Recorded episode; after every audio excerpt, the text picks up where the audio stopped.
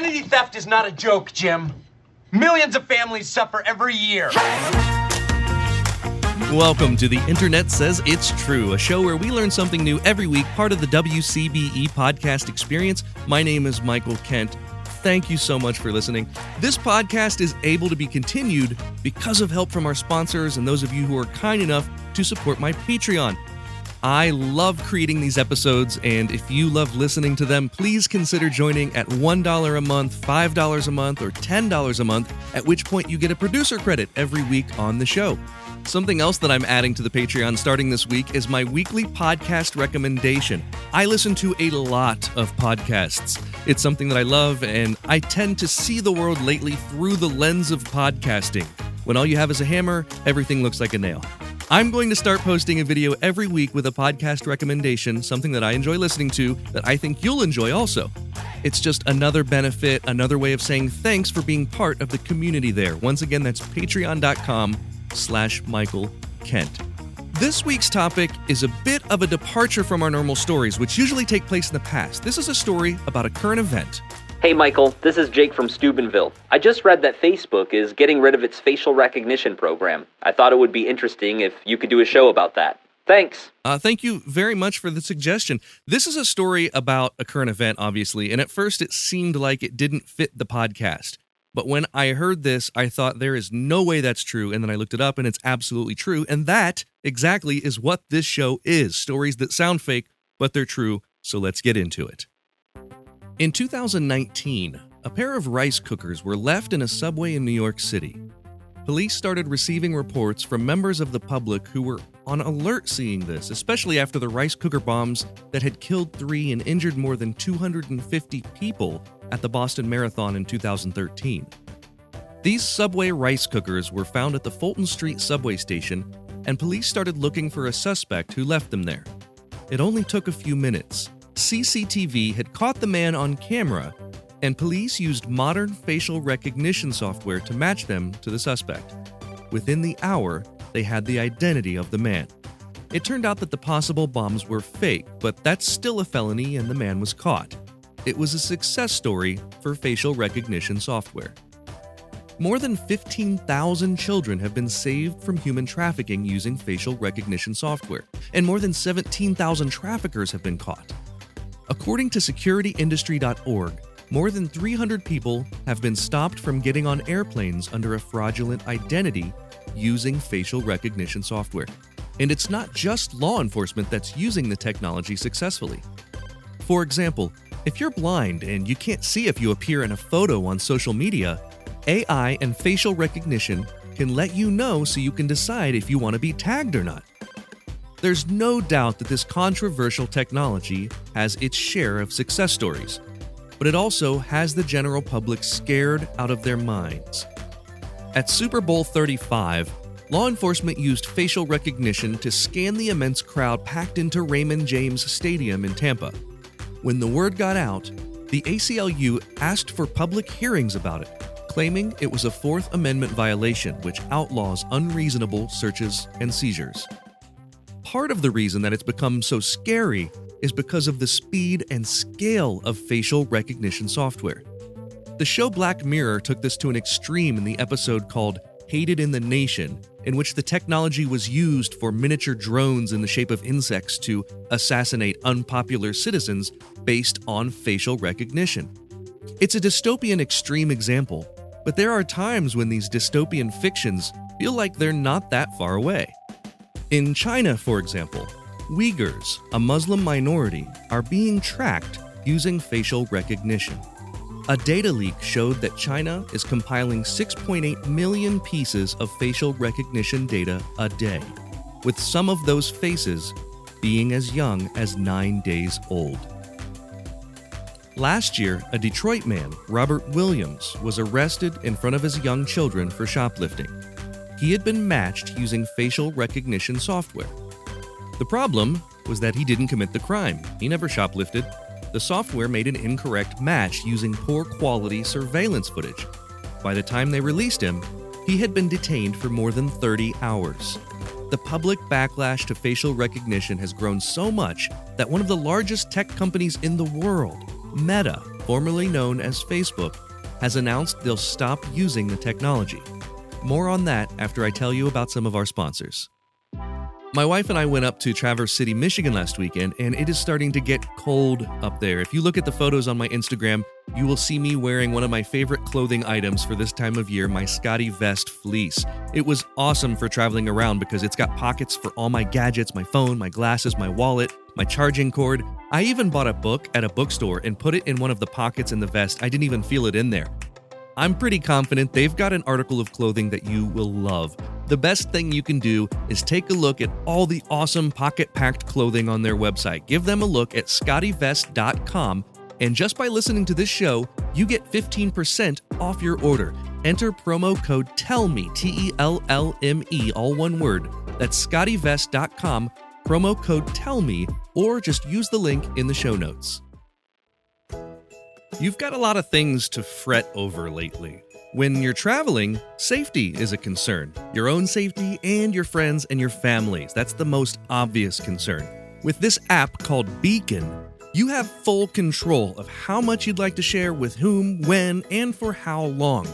So, once a year, my friends from college and I get together for a guys' weekend. We come from all over the place, and that day that we're meeting up, we're constantly texting each other to update our ETAs so we can figure out dinner, and it gets to be a lot of texts. With Beacon, everyone signs up, and then there's no more need for all those text messages. You can instantly see the ETAs of everyone. And the best part is that Beacon cares about protecting your privacy, so you control how much info you give and when. When you don't want the app to show your location or your name, you just toggle that off. It's that easy. Check out Beacon on Google Play or the App Store, or go to beacon.site. Sometimes people ask me what I'm listening to, and one of the podcasts I'm currently digging is called Behind the Bits. I'm a comedy nerd, and I know a lot of my listeners are too. Scott Curtis has this podcast called Behind the Bits, where he interviews comedians and people who have serious thoughts about the art of comedy, and he just comes at it from all angles stand up, writing, booking, all of the ins and outs of the comedy game, and it's super listenable. Each episode comes in at like just about an hour. He asks the questions that get people talking about the craft, which I really appreciate. Behind the Bits won the Discover Pods Award for Best Interview Style Podcast in 2020. It's been heard in 28 different countries. Scott talks to the legends who paved the way, new sensations, and everyone in between. Whether you're a new comedian, a working comic, or a comedy nerd like me, you'll learn something valuable from Behind the Bits. Check it out wherever you're listening to podcasts. Now let's get back to the story. Facebook, which is now using the name Meta to describe the parent company that runs social media sites and apps like WhatsApp, Instagram, and Facebook, is the fifth largest publicly traded company in the world, with an annual revenue of $85.9 billion with a B. Facebook plays a huge role in modern discourse, forming and changing people's opinions on everything from politics to sports to social issues. What started in 2003 as Mark Zuckerberg and friends' website to sort of objectify fellow co-eds at Harvard became Facebook, a ubiquitous term with which everyone is familiar and most participate. And it's been riddled with scandals throughout its entire history, some dealing with antitrust issues, but most of them being about the privacy and security of its users. Targeted advertising using Facebook user data started around 2007, where the company started using the information you provide to allow companies to exploit that information for sales. Facebook responded by allowing users to adjust how their info is handled. In 2018, it was released that Cambridge Analytica, a political consulting firm hired by the Trump campaign, reportedly had harvested data from 87 million Facebook profiles. The controversy came in the claim that this data was directly used to influence the 2016 US presidential election and Brexit in the UK. In 2019, the Federal Trade Commission fined Facebook $5 million, which was a record amount, because of user privacy concerns. A large part of that had to do with their collection of facial recognition data. It was back in 2014 when Facebook publicly revealed its DeepFace technology. They had purchased an Israeli company, Face.com, two years prior. The technology was actually added to Facebook in 2010 with the idea that auto suggesting profiles for photo tagging would save users time. Building on the technology of Face.com, they used 3D modeling to develop Deepface, which, when tested, had an accuracy rating of 97.25. That means the AI was able to recognize a face just as good as a human being. And when you mix that with the sheer amount of Facebook users, you get the largest dataset of facial recognition in history. In February of 2021, Facebook settled a lawsuit about its facial recognition in the state of Illinois, where a class action suit was brought claiming the company collected and stored biometric data in the state without proper notice and consent. Once again, the violation came in the form of something that you've probably seen if you're a Facebook user tag suggestions. This is where Facebook looks at the people in the photo and matches it to the data they have, being photos of existing users, to suggest who to tag. And while they claim they never violated any law, it's likely that Facebook saw more problems on the horizon. On November 2nd, 2021, Facebook shocked the world by announcing they'd be stopping the use of facial recognition and would begin deleting face recognition biodata. They claim that they're trying to find balance between social responsibility and technology. And I think it's safe to say that the whole world noticed that this came only weeks after a huge leak of thousands of documents from within the company that seemed to show that the social media company had knowledge that some of its features and policies had detrimental effects on the mental health of its users, particularly young users. Frances Haugen, a former employee, went public with these documents that, in addition to mental health concern, showed the platform had knowledge of its enabling of hate speech, violence, and misinformation.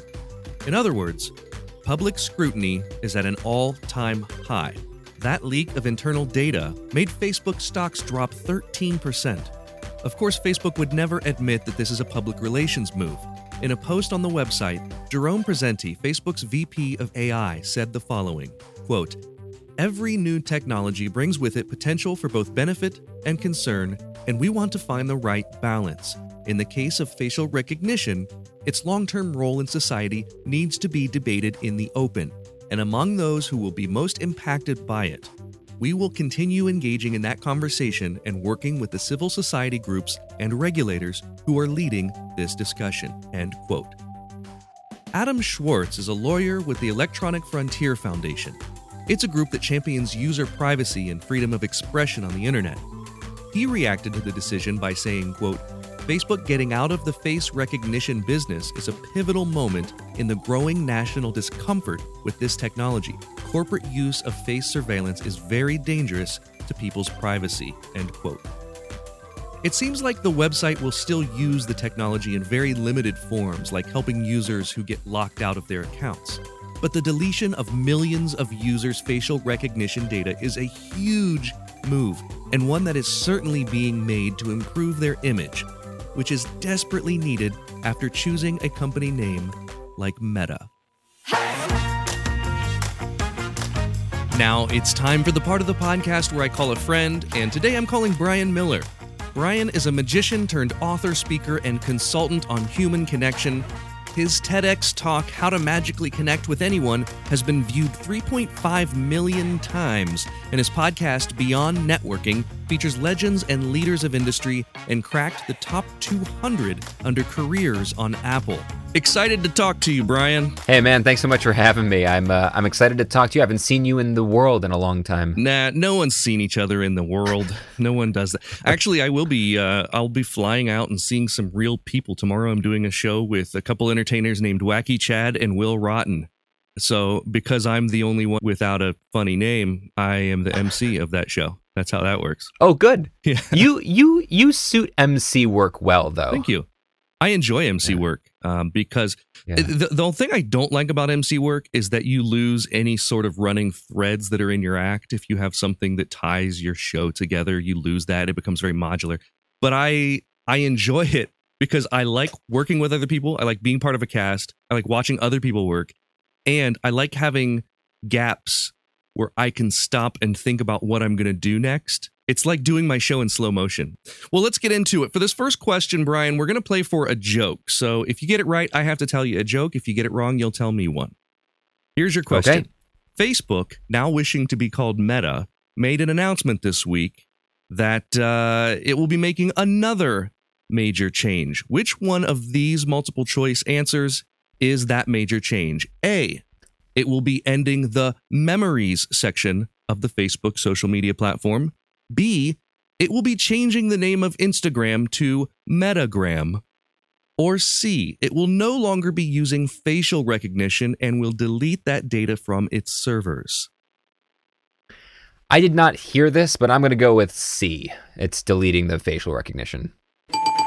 You are correct. They have decided to delete all of their facial recognition data that they've been compiling over 11 years, millions and Wow. millions of data points, and they will no longer be doing suggested tagging uh, on the Wow. Facebook platform. Wow. It really That was really that was really innovative when that first happened. It really was, and it's the first time Facebook has made a decision that doesn't feel like something out of a Black Mirror episode, in my opinion. Yeah. Yeah, although it, it does feel like a little bit too little too late, but that we'll leave that for another time. yeah, it's it, it- yeah. It seems like it's really a PR effort, right? Because they're they're getting some bad. PR right now, and and really always are, but specifically right now. So I owe you a joke. Yeah. The joke is, why did the mailman die? I don't know. Because everybody dies. There you go. There's yeah, your joke. yeah, yeah. I'm really my in- philosophy. My philosophy degree appreciates that joke. I love the anti jokes. I started like four or five weeks Yeah. ago. I started telling anti jokes, and now I'm just loving it. All right, it's literally I wa- I was prepared to tell you an anti joke if that had gone wrong, but do go you want to tell it anyway? You can. I'm totally happy with you telling a joke. uh, sure. Why is an elephant small, gray, and wrin- uh, why why is an elephant large, gray, and wrinkled? Why? Because if he were small, white, and smooth, he'd be an aspirin. I like that. Bundle that theory one. of properties. Okay. question number two. For this question, we're going to play for a story about something in our show or talk or performance that just didn't work out the way we saw it working out. Maybe a bit or a piece that you thought would work or just didn't for, for some reason. Here's your question Chinese law enforcement officials in Nanchang in the province of Jiangxi used facial recognition technology to find a fugitive. This was back in 2018. They said, quote, he was very shocked and had a blank face when we caught him, end quote. Where was he that they used facial recognition to find him? A. He was in a huge crowd at a pop concert. B. He was on CCTV in a bank. Or C. He was playing Xbox with Kinect. I have no idea, but I'm going to go with C, playing Xbox. Unfortunately, Brian, the answer was A. He was in a huge crowd at a pop concert. He was with probably tens of thousands of other people. He was at a Jacky Cheung concert with his wife, and he said he would n- have never gone to the concert if he knew police were capable of identifying him in the crowd, which is uh, pretty scary. Like they're scanning the crowd with cameras and able to identify him that way. Uh, China is much more into facial recognition than than we are. They've used it for people paying at restaurants, boarding planes, and uh, just just all kinds of stuff. They're really on. They've even China has even implemented facial recognition for marriage licenses somehow. Like all you have to do is it scans your face and then it fills out the license certificate, your marriage license certificate, because it's got all that information stored already. Uh, sign me up. Yeah. That sounds easier. That's I'll, I gave away all my privacy already. That's fine. Sign me up. Anyone that owns an iPhone is just like, yeah, we're already bought in. All right. Do you have an example of something in your in your act or in your repertoire that that maybe didn't go the way you planned? Yeah, th- uh, this is kind of a weird one because it was it was the the most popular piece in my act for years that I had to remove because it wasn't popular enough. Uh, so for years, uh, uh, back in 2013, I became the first magician in history anywhere in the world to use live guitar looping in a magic show. Uh, it was a piece I worked on for about a, for for a year before I debuted it in the show. Very secretive because no one else had done it. I wanted to be able to claim I was the first. It was my way of introducing music in my show because I, I never used music in my show. I was one of the only magicians who didn't have any music in my show um, because I wanted to introduce it organically, and then looping pedals made it possible. Play something, create a loop, put the guitar down, and then do magic to the music I just created. So it was really, really unique, and I did it for like three years. And after every single show, it was all anybody wanted to talk about. Lines of people to talk about how cool it was. I play guitar reasonably well, and so it was a lot of fun. But after three years, I got exhausted from taking the uh, all the gear with me everywhere in the world, all the guitar gear and everything, just for a five minute piece in the middle of my show. And when I first toyed with taking it out, the answer from my management was nobody has ever booked you specifically citing or requesting that piece, Hmm. in spite of how popular it is. So if you take it out, I don't think we're going to have any issues. I took it out. Not one person ever complained or ever asked for it again. So it didn't. It, yeah, it didn't become the the reason people wanted me that I thought, in spite of being the most talked about piece when people did see the show. That's really interesting and and slightly inspirational for me as well because of uh, um, being in a similar field. I feel sometimes married to the multiplying bottles routine, especially after having performed it on Penn and Teller. Uh, and probably the same can be said. I don't know about corporate crowds, but in colleges, I'm not sure anyone has ever said, "Is he going to do the bottles?" Now, the chicken is a different thing. The the chicken trick, people say, make sure he brings the chicken. That is like a deal breaker. Right. So I can't. But that Right. doesn't take up as much room. All I need is a rotisserie chicken, and you know I'm good. But the the that's really really interesting and great insight to hear. I I always love when we get to hear stuff from management or from lay people, non non performers that that give us a little bit of a accurate, a more accurate view of our act, of what we do. Sometimes uh, I will sit next to my agent at you know a conference and we'll be watching other acts and listening to her comments on the acts is very valuable because it I- get to learn things that uh, I would have not ever made that observation. You get to hear observations from people who are not um, magicians or just performers in general. I, I'm with you, and I know you, you're going to move right on to the next question. But one quick last word on that: I did the same thing once. I sat at the back of the room watching a magician. Uh, you know, a thousand people in the room, uh, just lay, you know, average non-magicians in a show, and I was in the last row. And the magician went to go do the uh, the torn and restored newspaper, and I literally, I think I audibly rolled my eyes because I've just seen that trick so many times. I'm like, why would you choose that of anything to do?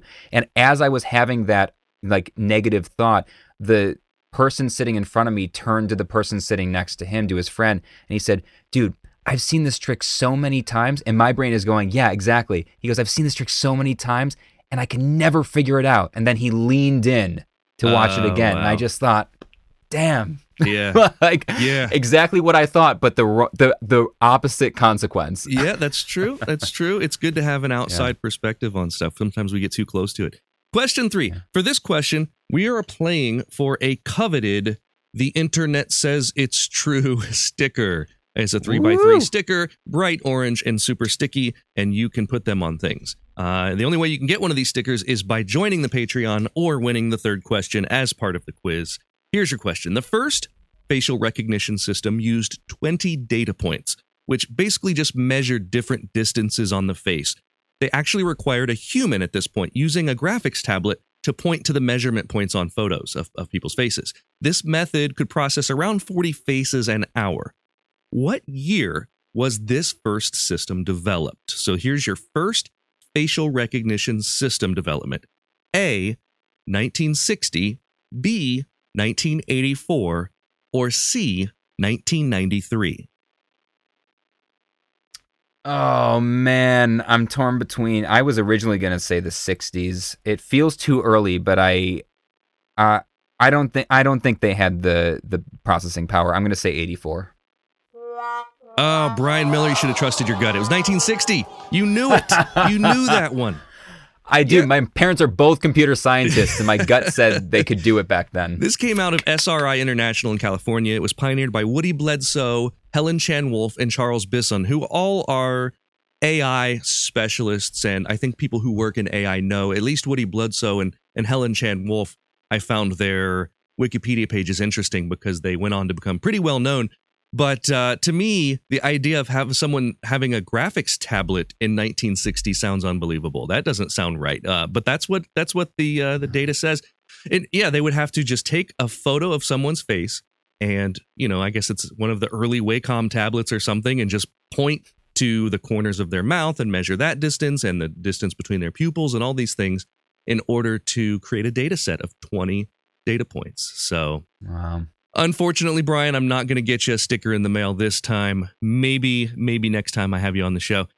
Question Fair four. enough. For this question, we are playing for an audio Easter egg in your next podcast. So if you get it wrong, you'll have to insert a phrase of my choosing into your next episode. If you get it right, I'll say that phrase in next week's episode of this show. Here's your phrase the phrase will be Say what you will, Smurfs was ahead of its time. That's All the phrase. I kind of So- want to lose this one. Here it is True or false?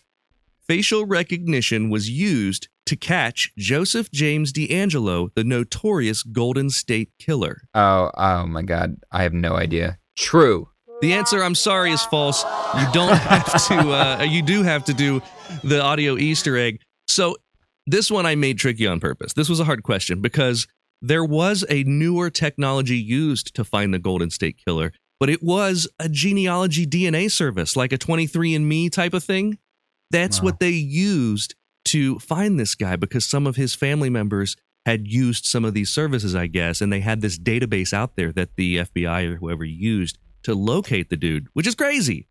I mean, you know, and That is crazy. you know, there's a reason I made 1984 one of the choices in that last question because some of this Yeah. stuff seems like just super, super scary. Um, but if you're a serial killer, look out because if it's not facial recognition, it's a DNA match. So next week, uh, when's your next podcast? When would that come out? Uh, well, uh, the next one that I'm recording will be in uh, in a month or so, uh, in, in in a few weeks. in a few weeks. Yeah. So when that comes out, Yeah. somehow, if you can stick the phrase, say what you will, Smurfs was ahead of its time. That's the phrase get to in get there. in there. Uh, yeah, and and I think it'll be a lot of fun if you can sort of shoehorn it in there so it actually has some sort of contextual makes sense.